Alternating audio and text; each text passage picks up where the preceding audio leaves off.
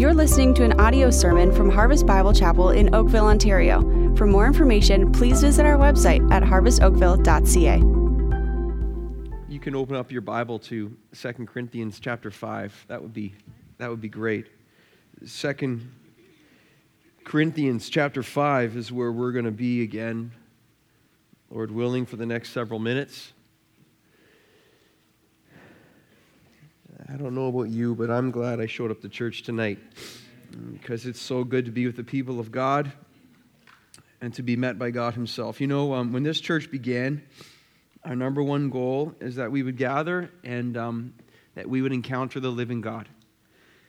Because, as the theology teaches us, that if you encounter God and He shows up, we're good. You know what I'm saying?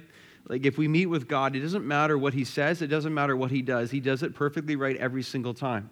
So, whether He brings a word of encouragement or even a word of rebuke, it doesn't matter. It's going to make us better, it's going to make us more like Him. And so, as long as He shows up, we're good. And so, that becomes our prayer every day and every week and every month. Please, Lord, please, Lord, draw near that we might be transformed. 2 Corinthians chapter 5, I want you to think of this as you have opened your Bible uh, to that chapter. As we have just opened up, um, this is the Word of God, okay? Um, God wrote a book. This, this is it. Um, th- that's pretty special. There's only one book in the history of the universe that God has written start to finish, okay? Uh, you're holding it if you have one. Don't let that get familiar. Don't, don't let it get familiar as you wake up in the morning or whatever you're doing and you kind of, I guess I'll just kind of take a look and then don't let it get familiar. You're holding a book that God has written. That's pretty exciting, isn't it? That's pretty exciting. And what happens is, though, we get familiar with that truth and we take it and Him for granted. So, this is a good time. This is a good time to probably turn to your neighbor and say, uh, You should read this book. Go ahead. Go ahead. Uh, you should definitely uh, read this book. Amen. Amen. I love moments like that because it reminds me, listen, of what is true, right? It's what's true. As we turn there now and we look at verses 6 to 10 today together, in one of the most popular hymns ever written, and if I took a survey right now, the most popular hymn ever written, probably many of you would say uh, the hymn by John Newton, Amazing Grace and Amazing Grace. It says, Amazing Grace, how sweet the sound that saved a wretch like me. I once was lost, but now I'm found, was blind, but now what? I see. Yes, was blind, but now I see. Now, that phrase right there that saved a wretch like me, I once was lost, but now I'm found, was blind, but now I see. That right there is a description of the power of the gospel of Jesus Christ. When the gospel of Jesus Christ is received by faith, one of the immediate and instantaneous differences that occurs in that individual is they are granted and they are given a supernatural vision. The person is made new by the Holy Spirit, regenerated, old is gone, new has come. They are made new. They are a new creation. They are born again. And when they are born again, as part of that process, they now have eyes that can see. They can see God.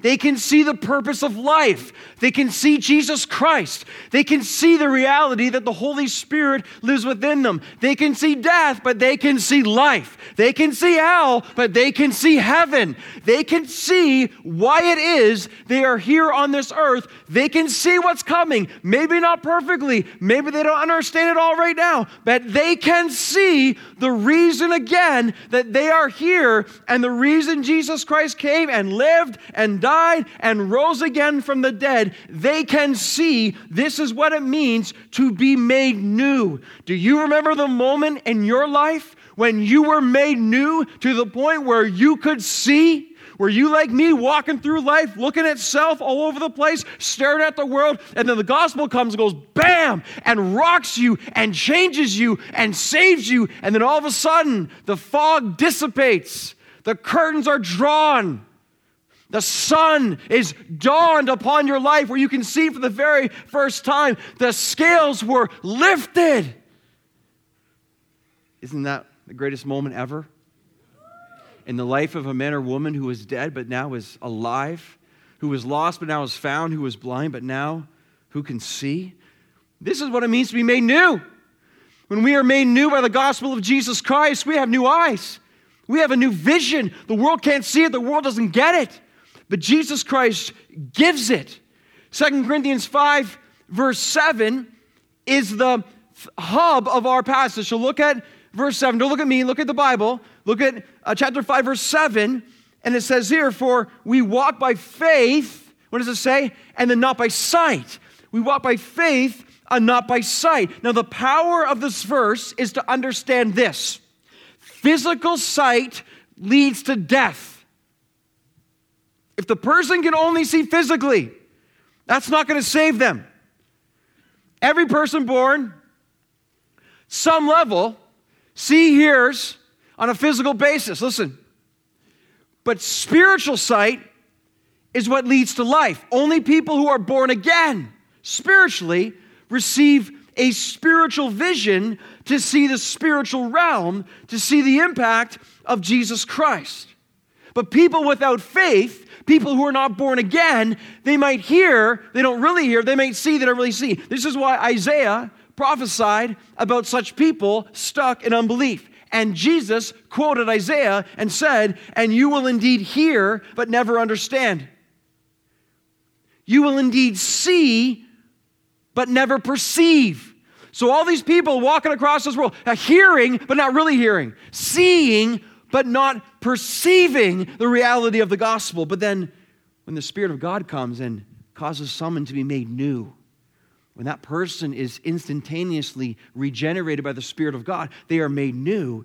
And then all of a sudden, the Holy Spirit grants the gift of faith. Regeneration leads to faith. And when faith is granted, that is when true vision reveals the light of life. Again, so glorious and amazing. Week number one, we see we are made new, we get a new body. Week number two, we find out that we have new vision. We can see I can see, I can see. Lord Jesus Christ, when faith is granted. This is why our sermon title then is, is this made new means, means I can see. It means I now walk by faith and not by sight. My vision is no longer just physical, my vision is now spiritual. Let's, let's look at our text here 2 Corinthians 5, verse 6. It, Paul says, So we are always of good courage. We know that while we are at home in the body, we are away from the Lord. For we walk by faith, not by sight. Everything's changed, you see? Yes, he says, he's repeating himself now, making emphasis on what he is. Yes, we are of good courage, and we would rather be away from the body and at home with the Lord. So, whether we are at home or away, meaning in the body or in heaven with Christ, we notice make it our aim to please Him. It's all about the Lord, isn't it? Verse 10 for and here's the reason for this for we must all appear before the judgment seat of Christ so that each one may receive what is due for what he has done in the body whether good or evil. The hub of our text is verse 7. Walk by faith, not by sight. That's the hub. And from the hub come the spokes pointing back to the hub. What does it mean to walk by faith and not by sight? What does it mean to truly see? We're going to find out here. If I can truly see, the amazing thing about this text right now, and all these people in this room right now, I mean, just the privilege of speaking to so many people. I mean, who am I and who are we to be even doing this right now? It's just, it's incredible to me. But the reality is, of all the people in this room right now, not everyone can truly see. And some of us who can see, our vision can get blurred sometimes, and we have left our eyes from that which we are supposed to look at and whom we are supposed to look at, and then we get discouraged because our eyes have not been fixed on Jesus but have been fixed on self. Well, Paul wants to take the people back here in the church of Corinth and the church of Oakville right now And he says, I, I want to remind you what it means to truly see. And if you can truly see, this is, this is what happens. If we have spiritual vision, this is what will take place. The first thing is, is this if I can truly see, I will always find courage. I mean, hear that, receive that, write that, get that, understand that, live that. If I can truly see, um, I will always, and I stress the word always, okay? It's in the Bible. I will always find courage. So the first word in verse 6 is what in my translation and most of yours? Verse 6, the first word is very important. The first word is so. What is so here? So here is a conjunction. Loved ones, when you're reading the Bible, look for the conjunctions. So often, the conjunctions are so powerfully presenting one argument of truth to another argument of truth, and the power of seeing they're building the foundation and they unleash then the next level or the application. The conjunction here is so, tying verses 1 to 5 to verses 6 to 10. Paul builds an argument of truth, and now he says, therefore, since, because, so. So then, because of this truth, so the word so causes us to remind ourselves in verses 1 to 5. So because you cannot die, so because you know that death is actually the entrance way to life, so because you know that the Holy Spirit within you is a guarantee of all that's been promised, so, so because you know this, what does Paul say in verse 6? Paul says, So because you know this, he says, cheer up. That's my translation, okay? But um, one of the meanings of the original, we are always of good courage. It does mean to be confident. It means to be bold. It means, it means to be of good cheer. I want you to see here, do not miss this. I want you to see the reality of good theology always leads to great joy. I'll say it again. Good theology always leads to great joy. Notice here, so because of all this truth, going to heaven cannot die, guaranteed, we are always of good, really, Paul, always, always, man, always. We are always of good courage. We are always of good courage, yet another place in the Bible where it's telling us that in the light of the gospel, all of us saved in Christ, that means today is another great day, good day. You know that? In the gospel, every day is another great day, is another good day. Why? For the reasons Paul just said.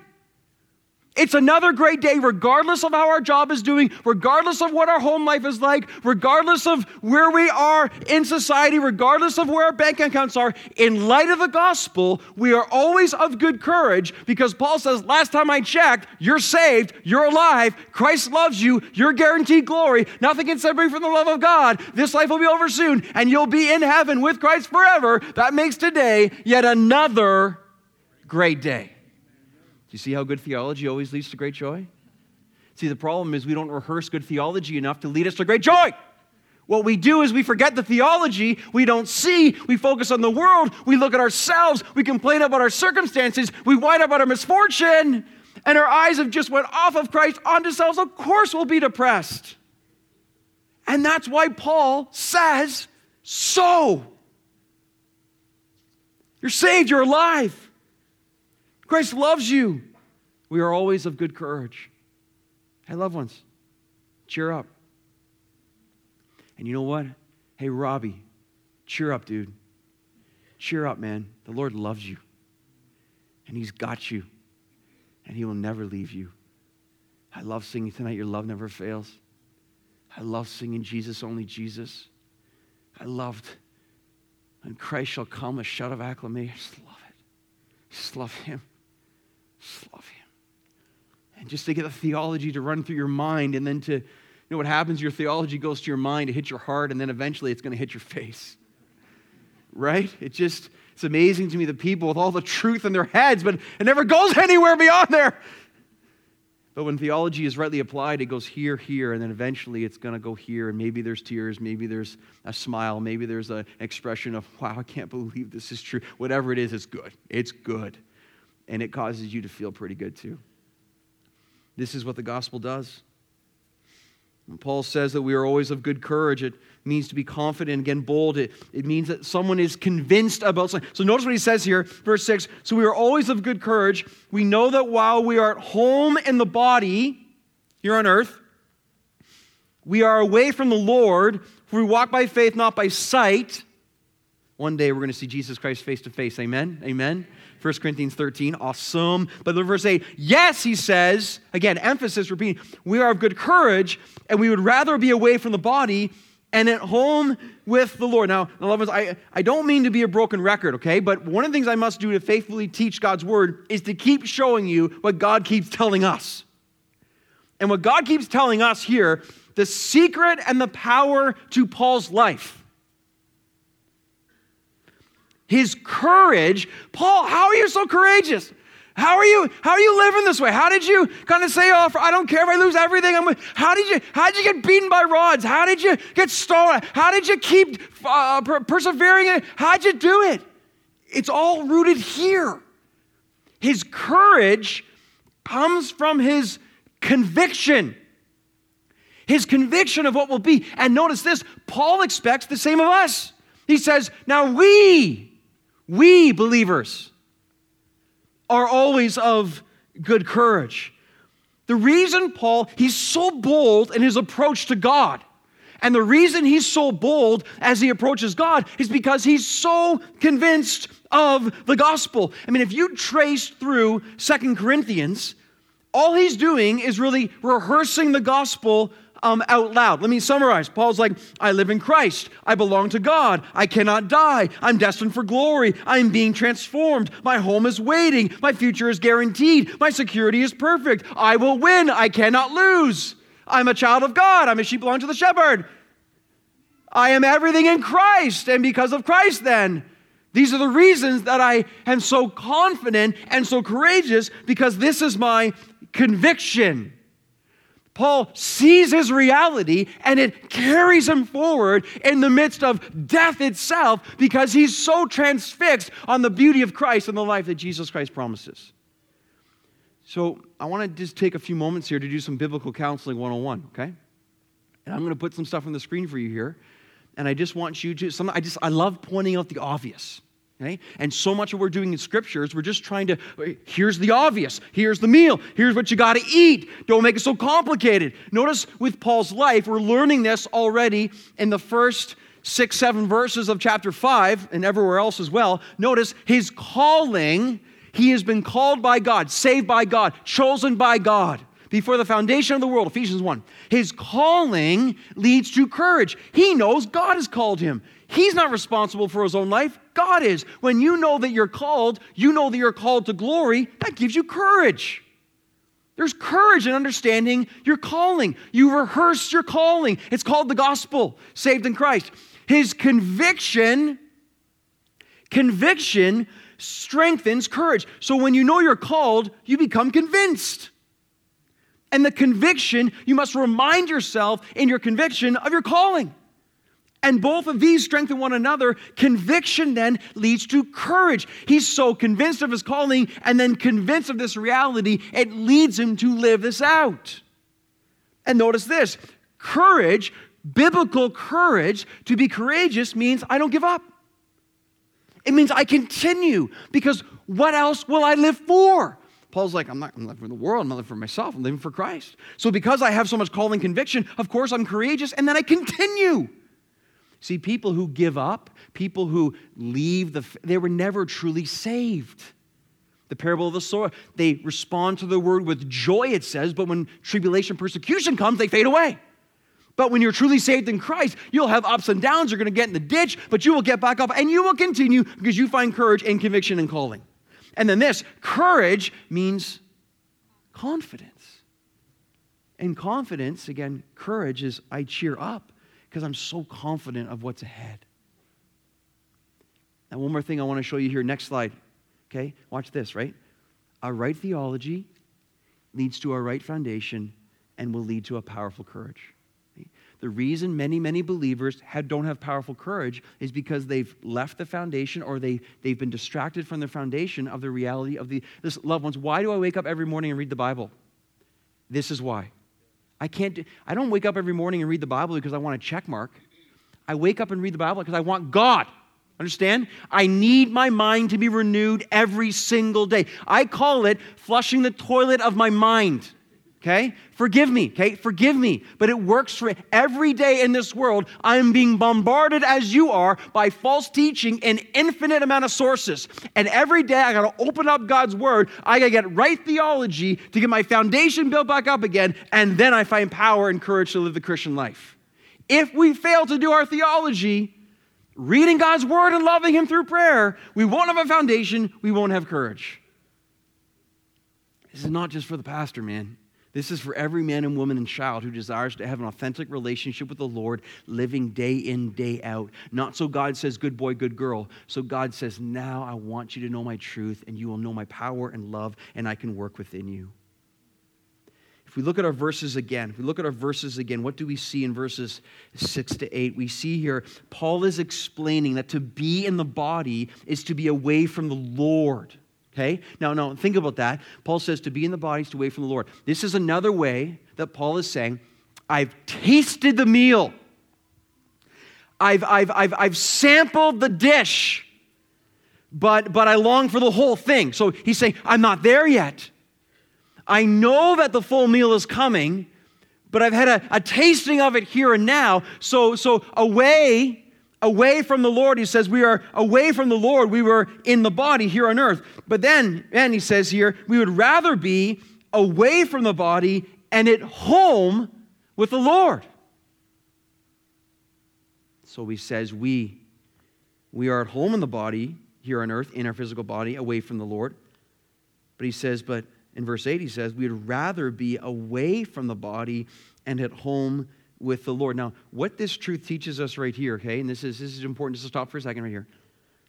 This teaches us that a moment a believer, a genuine believer in Christ dies, the moment they die, they are with the Lord 100%. Okay? Right here, Paul's saying, we're not here on earth, we're with the Lord. Okay? So this verse right here, verse 8, that blows up any, any teachings of purgatory. Okay? Blows it up. It blows up any teachings of soul sleep. That somehow when a Christian dies, they fall asleep and then they wake up when Christ returns. No, no, no. The, the believer who passes from this life goes instantly to be with the Lord Jesus Christ, okay? Now, not in their resurrection bodies yet. That's coming when Christ returns but they are there. Their souls are with Christ. If you've lost a loved one who knew the Lord Jesus Christ, you can be assured right here in verse 8, they are presently, right now, in the glory and the presence of their Savior Jesus Christ, and they're having a good day too, okay? You can know that for sure 100%. But here's what I want you to notice here in the text for us while we're still here on this earth. Notice Paul's eschatology. Eschatology is what? It's the study of last things, okay? Notice Paul's eschatology leads to such encouragement. His eschatology encourages him so much because it's his eschatology, study of last things, which fixes his eyes on the reality of his future, lets him to see Christ, the reason he lives, and then he's filled with hope, faith, and strength. See, so we look beyond this life to Christ and all that's promised to us to get strength, to be encouraged, to find hope, to remind ourselves of the reason we actually live. It is a good and right thing to think upon, to dwell upon, to long for the glory that awaits us. So, question this is where Paul's looking, and he's like, and, and we need to look. We want to cheer up. We look. We look. And the question we ask ourselves is, well, what are we looking at? Question, hey, hey, what are you looking at? Like in life, like what are you looking at? What are we looking at? Do we think this way? Do we live this way? Do we talk this way? Is our example in this way? I see a, a great verse by Peter in this, in this whole truth from 1 Peter 1. I, I love, I love this. Though you have not seen him, okay, physically, okay, you love him. Though you do not now see him physically, you see him spiritually. How? Here. You believe. You believe. You believe in him. And notice, and notice what faith does? Good theology leads to good joy, great joy. You rejoice. This isn't just great joy, this is inexpressible joy. I mean, who doesn't want that, huh? Hey, you can get it. like the Lord can move in your life now, today, tonight. The problem is our eyes are so often on stuff of the world and ourselves and material things, and that's what discourages us so much. But you get your eyes, you will never stare in the face of Jesus Christ and feel let down. You will never stare in the face of Jesus Christ and feel let down. Ever. Ever. Notice. Joy is inexpressible and filled with glory. And look, look, look, ready?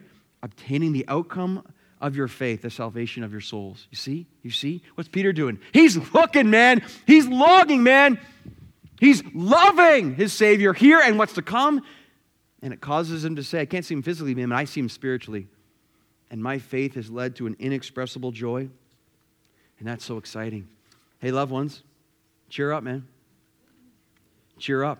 When we can truly see, we will. We will find a joy that overcomes any sense of temporary, worldly um, discomfort or discouragement. The power of this theology is that overrides all of that that's found here on the earth. If I can truly see, I will always find courage. Here's the second thing we learn from our text. When I can truly see, I will purpose to please him. I will purpose to please him. Now look at verse 9 now. So Paul says, So whether we are at home or away, so again, another conjunction there, starting verse 9, we make it our aim, I would circle that, underline that, to, to please him. So I love how God's word is so deep and so rich, it's so practical and so clear. Can you see here how spiritual sight brings spiritual Focus. Notice that? When you can see spiritually, you see so clearly. Your focus is so sharp. Paul's conclusion to all his theology is this He says, regardless of whether we're uh, home or away, regardless of whether we're here on earth or we're at home with the Lord, he says the purpose remains the same. Okay? So when we're studying scripture, I'm always look for the verbs in the verses because the verbs are where the power lies and you see the, the power verb in verse 9 in ESV is aim. It's the word aim. Our purpose, our, our, our aim. In the, in the New American Standard, it's translated ambition. Um, in the NIV, it's translated our goal. So notice here Paul's saying, he's saying, because of all this theology, we're learning here that the pattern of our lives, the goal of our lives, the ambition of our lives, the target, the, the purpose, the aim of our lives is to please, is to please the Lord. Paul says, this is, this is the aspiration of my life, is to please him. And why? Well, here's the question. What else would you live for? That's a good question. What else would you live for? If you're not living for the Lord, who are you living for? If you're not living for the Lord, what are we living for? But here it is again. You see? You see? Ready? Ready? To truly see is to truly live. The church needs to wake up, man, take off the blinders. So many people not seeing clearly. I want you to see this too. Just again, forgive me for all these things, okay? But I, I love Bible logic. Notice this, notice this biblical pattern of logic where there's purpose, then there's passion. There's no passion without conviction. It's impossible. The most passionate people in the world have the strongest convictions about something. When there's purpose, there's passion. When there's passion, then there's power. See that? This is what Paul's, he's living this out. I know my purpose. I'm so fired up about my purpose. And then God infuses him with power because he's so clearly seeing his purpose and so in love with Jesus Christ. That's why um, I can neither understand, resonate, and tolerate in some ways a preacher who stands up with God's word and looks bored. I don't get that. Uh, he, he's yawning and the people are sleeping. I don't get that. Dude, what book are you reading? What book are you reading? Hey? Are you sure it's God's word? Because it looks like you're reading something else. What's wrong with you? Wake up. Wake up, preacher. Come on. Come on. Like, it, the, the Lord is speaking.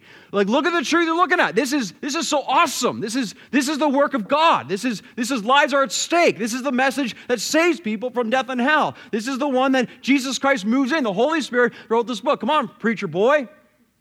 act like you're, you're actually teaching the book that God has written that has been used for, for, for centuries to turn people's lives from, from death to life, from being blind to seeing. I just don't get it.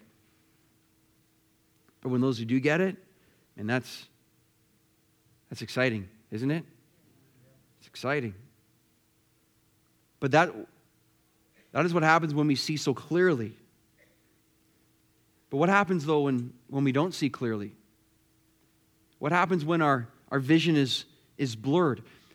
When our vision gets blurred off the gospel, when our vision gets blurred off of our purpose in Christ, what happens is, is that we lose passion, of course, and we lose power. We lose urgency.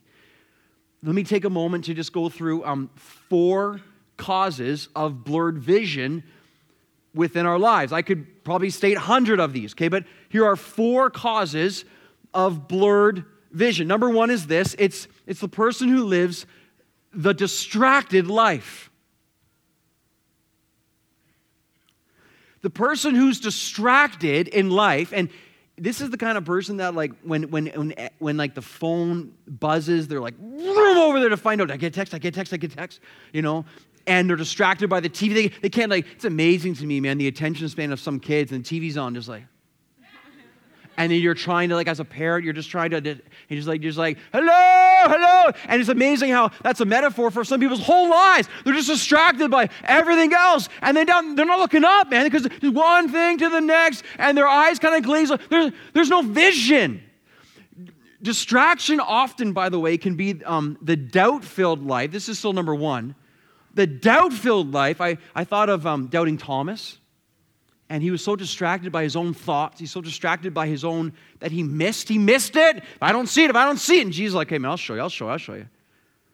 The distracted life blurs our vision. Here's the second one the, um, the chaotic life. Now, I'm going to uh, label a biblical character for this is, um, is Martha. Okay? Martha was doing good things, but the problem is Martha was missing the one thing that was necessary that Mary was sitting down and receiving the teachings of Jesus. It's amazing to me how many things we try to do in our lives. The events and the meetings and the kids and the schooling and the activities and the self-interest and the hobbies and the i mean have you have you stopped long enough? I just think this is so important. Like the the chaos with which we operate in as as marthas you understand the majority of what our life is chaos with in the end won't matter right like this, this is where theology helps again. It's amazing. Time out, parents. Time out. What are you actually doing with your kids and why? What is the end result?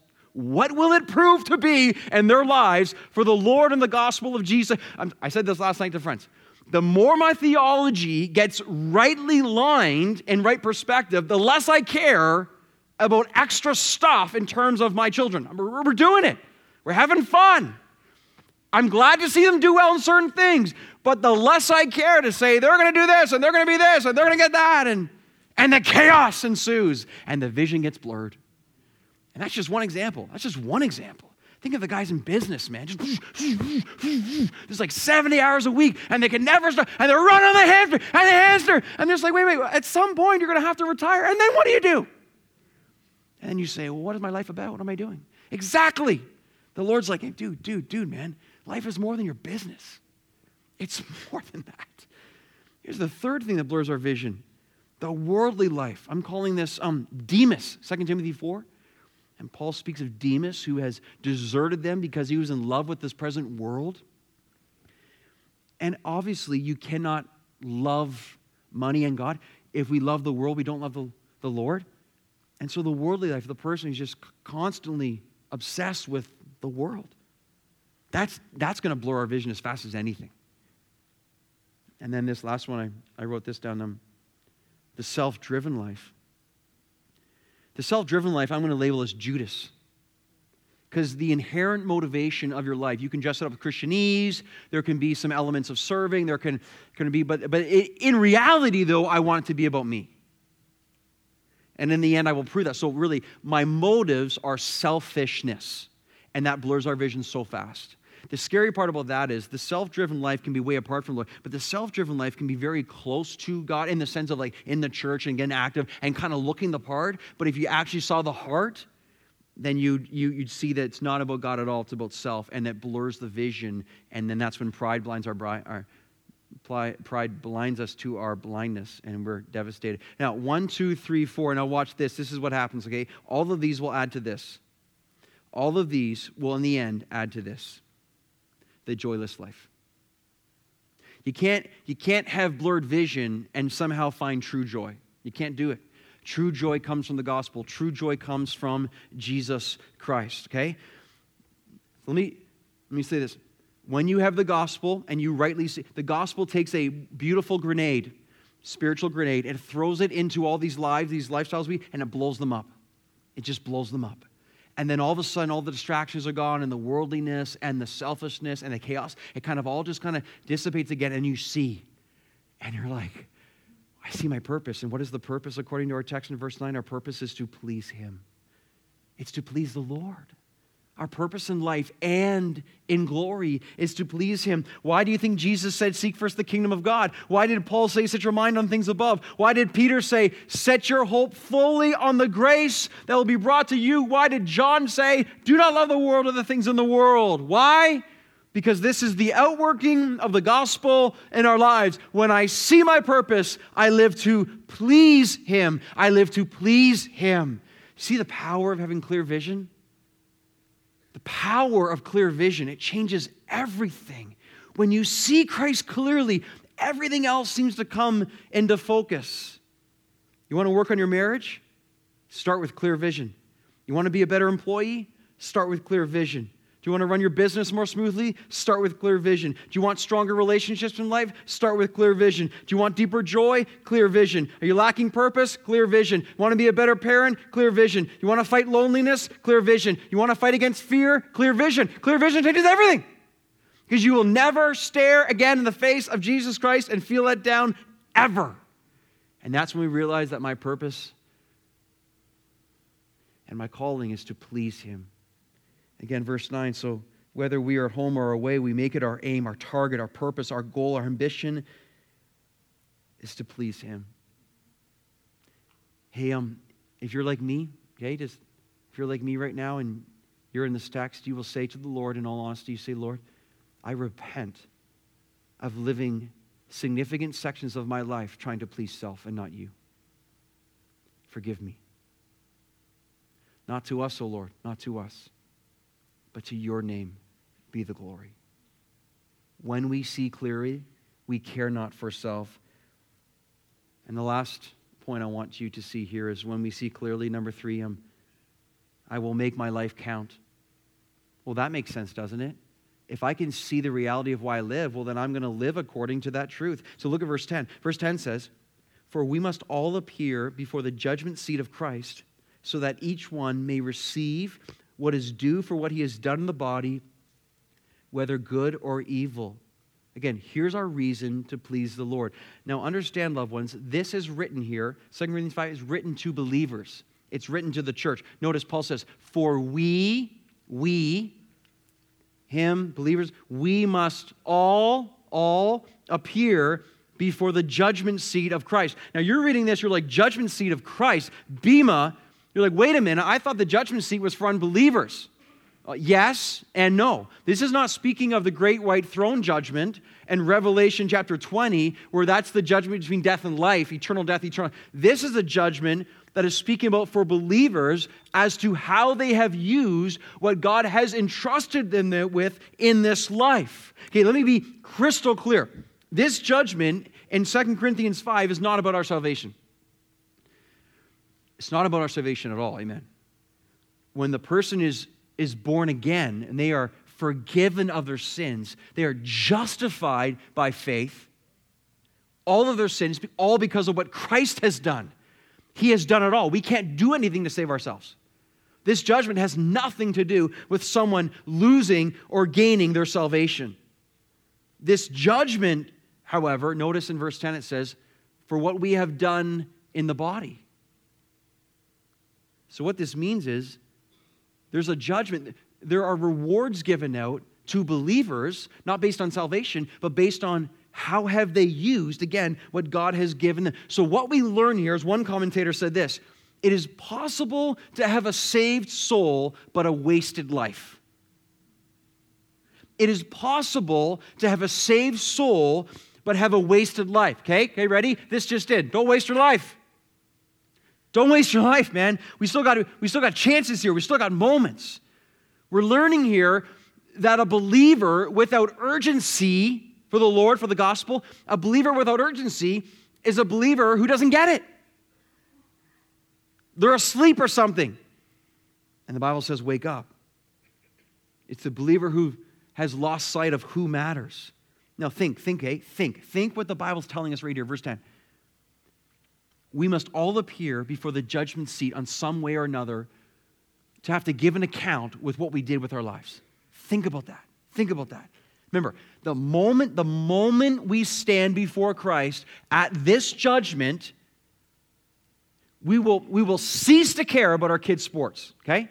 Remember that. Remember that. We will cease to care about our flat screen TVs. We will cease to, you will cease to care about the stock markets. Just, just remember that. That will happen. We will not care about the things of the earth. So, what I've always tried to, as a very young believer, I believe this so much. I believe eternity matters. I believe the only thing that counts is what we do for Jesus Christ. I believe it. So now, okay, Robbie, then live it. I believe it's true. I believe it's true. I believe it's true. Well, then live like it's true, Simons.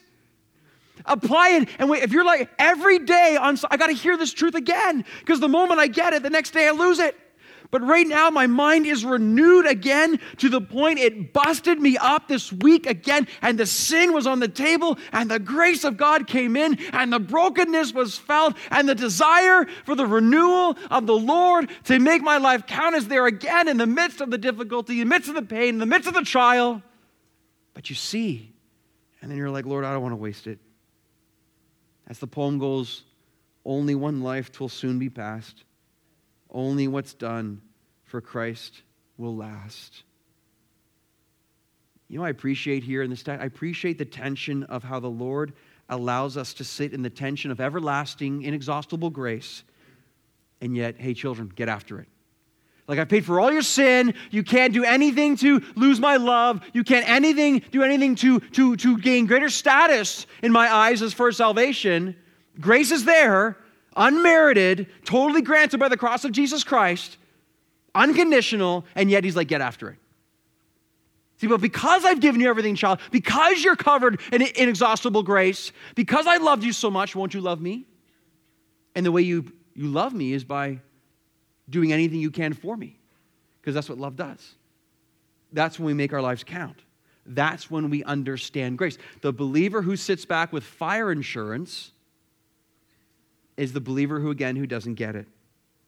I think one of the greatest weaknesses in the modern church is that we live as though this world is all there is. And this is why the Bible calls us to more. I want to end with a little story here today. This is written down in Charles Spurgeon autobiography. He tells a story of a mother who was just saved and converted, and her eyes were opened, okay? Now, I don't tell this story to make people feel guilty. I do tell this story to see conviction as I received it first. Always remember that, okay? I have to go through the conviction first, okay? And then I pass on the conviction to you, okay? Okay, so he tells a story of a woman who was saved. This is a couple hundred years ago. But I was really blessed by that, and I prayed about it, and I believe this is going to be helpful for us here in too. Um, oh, sir, the lady said. She was just saved. Oh, sir, said she, I should be quite happy now. Only I'm happy about her salvation. She's been transformed. She sees it. Only I have one sore trouble which keeps me very low. I'm so sad about my dear children. I was left with eight of them, and I worked hard at the wash tub and other ways, morning, noon, and night, to find bread for them. I did feed and clothe them all, but I am sure I don't know how I did it. I had often to den- um, deny myself both in food and clothing, and times were very hard for me. Nobody could have slaved worse than I did to mend and clean and keep a roof over our heads. I cannot blame myself for any neglect about their bodies, but as to their souls, I never cared about my own. Of course, I never thought of theirs. Two of them died. I dare not think about them. God has forgiven me, but I can't forget my sin against my poor children. I never taught them a word of which could be any use to them. The others are all alive, but there is not one of them in the least religious. How could they be when they saw how their mother lived? It troubles me more than a good deal than all the working for them I ever did, for I'm afraid they are going down to destruction and all through their cruel mother. Spurgeon says, Here she burst into tears, and I pitied her so much that I said I hardly thought she was cruel, for she was in ignorance and would never intentionally have neglected anything that was her children's good. She said, Don't excuse me. For I have used, for if I had used my common sense, I might have known that my children were not like the sheep and the horses which die, and there's an end to them. I never thought about it at all. Or I might have known better, and I feel that I was a cruel mother never to have considered their souls at all. They are all worldly. None of them go to a place of worship. Year in and year out, I never took them there. And how can I blame them? As soon as I was converted, I went down to my eldest son, who was a large family. I told him what the Lord had done for me and entreated him to come here with me to the services. But he said he wondered what next and had no time. When I pleaded hard with him, he said he was sure I meant well, but it was a no go. He liked his Sunday at home too well to go hear pastors. She said this, this is, she said, You know, sir, to Spurgeon, you can't bend a tree, but I ought to have bent the twig when I could have done it. Oh, if I had but led him to the house of God when he was little, he would have gone then, for he loved his mother and he does so now, but not enough to go where I want him.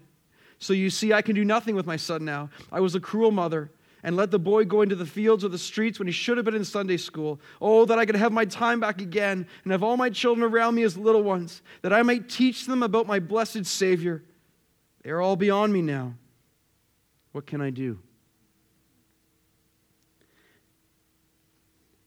When I read that story, it creates a fire of urgency in me to see more clearly as to what really matters. The thing about this story, we don't know how the story ended. When a life is that transformed, when a life is that powerfully moved by the gospel of Jesus Christ, I mean, God is going to use it in some form, in some way. What I want you to do from that story is see this the impact of seeing clearly, the urgency of seeing clearly, the focus of seeing clearly. And all this lady wanted to do was to make her life count because she saw the gospel so nothing else seemed to matter anymore did it? It was the work of jesus christ